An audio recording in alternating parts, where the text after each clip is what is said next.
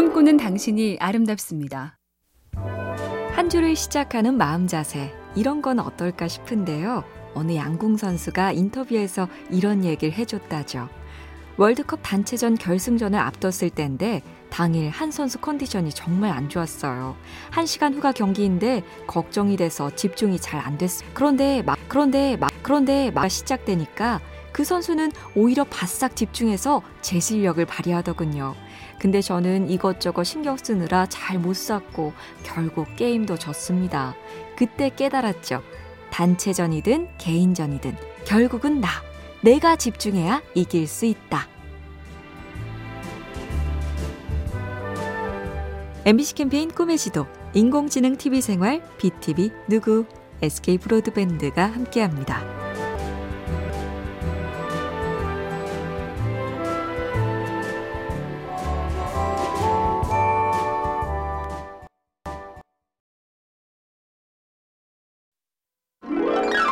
꿈꾸는 당신이 아름답습니다.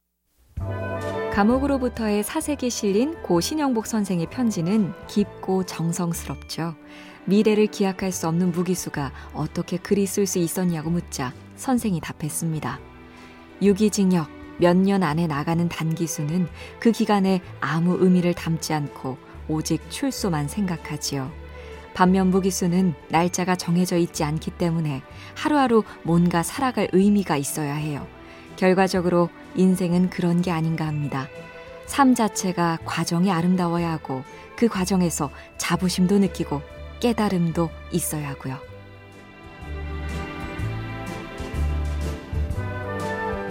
MBC 캠페인 꿈의 지도, 인공지능 TV 생활, BTV 누구, SK 브로드밴드가 함께합니다.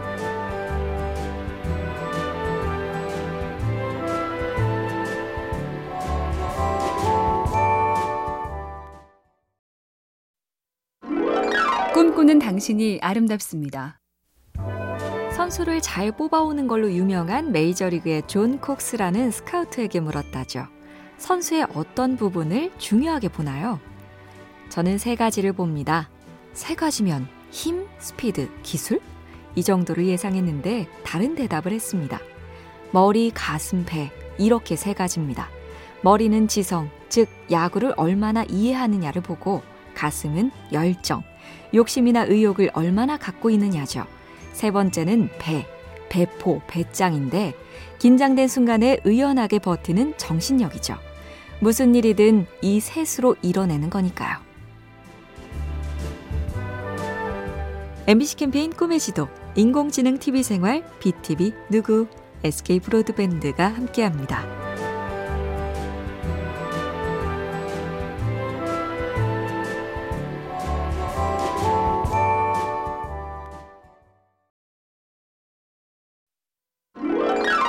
꿈꾸는 당신이 아름답습니다. 배우 샤를리즈 테로는 화려한 외모와 달리 삶의 궤적이 거칠었습니다. 어느 날 알코올 중독 아버지가 엄마와 테론이 숨은 방문에 총을 마구 쏴댔고 엄마는 결국 그런 아버지를 향해 방화쇠를 당겼죠. 상처를 딛고 무용수를 꿈꿨지만 무릎을 다쳐 좌절. 마지막 도전으로 LA에서 생활을 시작했지만 엄마가 방세로 보내준 수표를 은행에서 받아주지 않자 결국 폭발. 펑펑 울며 고함을 질러댔는데 어느 배우 에이전트가 그 모습을 우연히 보고 명함을 건넸죠. 배우 인생이 그렇게 시작됐습니다. MBC 캠페인 꿈의 지도, 인공지능 TV 생활, BTV 누구, SK 브로드밴드가 함께합니다.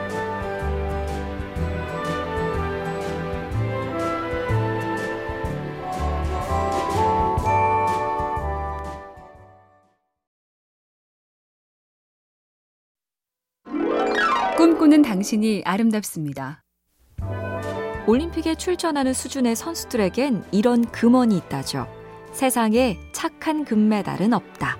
쉬운 말로 금메달리스트는 무지 독한 선수들이란 뜻인데요. 리오올림픽 태권도에서 금메달을 딴 김소희 선수는 기술 하나를 완성시키려고 도복이 흠뻑 젖을 때까지 동작 하나를 반복했고 유도 스타 최민호 선수는 화장실에 갈 때도 토끼띠으로 밥을 먹을 때도 늘 한 손엔 악력기를 쥐고 있었다죠. 대충 상황 봐서 이래도 흥, 저래도 흥하며 착하고 순하게 그렇게는 어림없나 봅니다.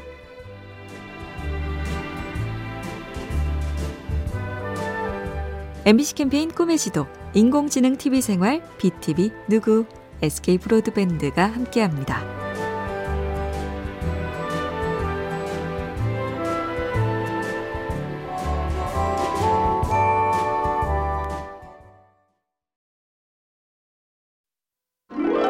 꿈꾸는 당신이 아름답습니다. 재수가 좋은 사람들은 왜 재수가 좋은가? 나한테는 왜 행운 같은 게 안 오는가? 헬렌 피셔라는 미국의 인류학자가 이런 설명을 해줍니다. 장소를 예로 들어보죠. 오페라를 좋아하는 사람은 오페라 행사장에 갑니다. 미술을 좋아하면 미술관 행사에 가죠. 돈을 좋아하는 사람은 부자들이 어울리는 곳에 갑니다. 누군가 그런 데 가서 인연과 기회를 얻었다는 얘기. 많은 사람들은 그 얘기가 나오는 TV만 보면서 아무 데도 가지 않습니다. 그러면서, 아, 왜 나는 저런 일이 없지? 하고 씩씩댑니다.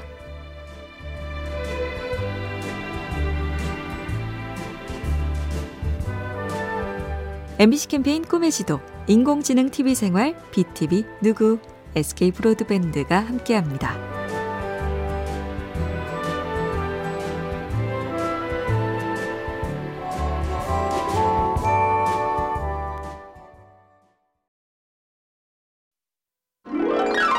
꿈꾸는 당신이 아름답습니다. 오스카 와일드, 버지니아 울프, 카프카, 나브라틸로바, 벤자민 프랭클린 모두 일기를 썼던 사람이라죠. 일기하면 떠오르는 소녀 안네 프랑크는 어떻게 하면 모두가 선하고 고결할 수 있을까 사색하며 이렇게 접근 했다죠.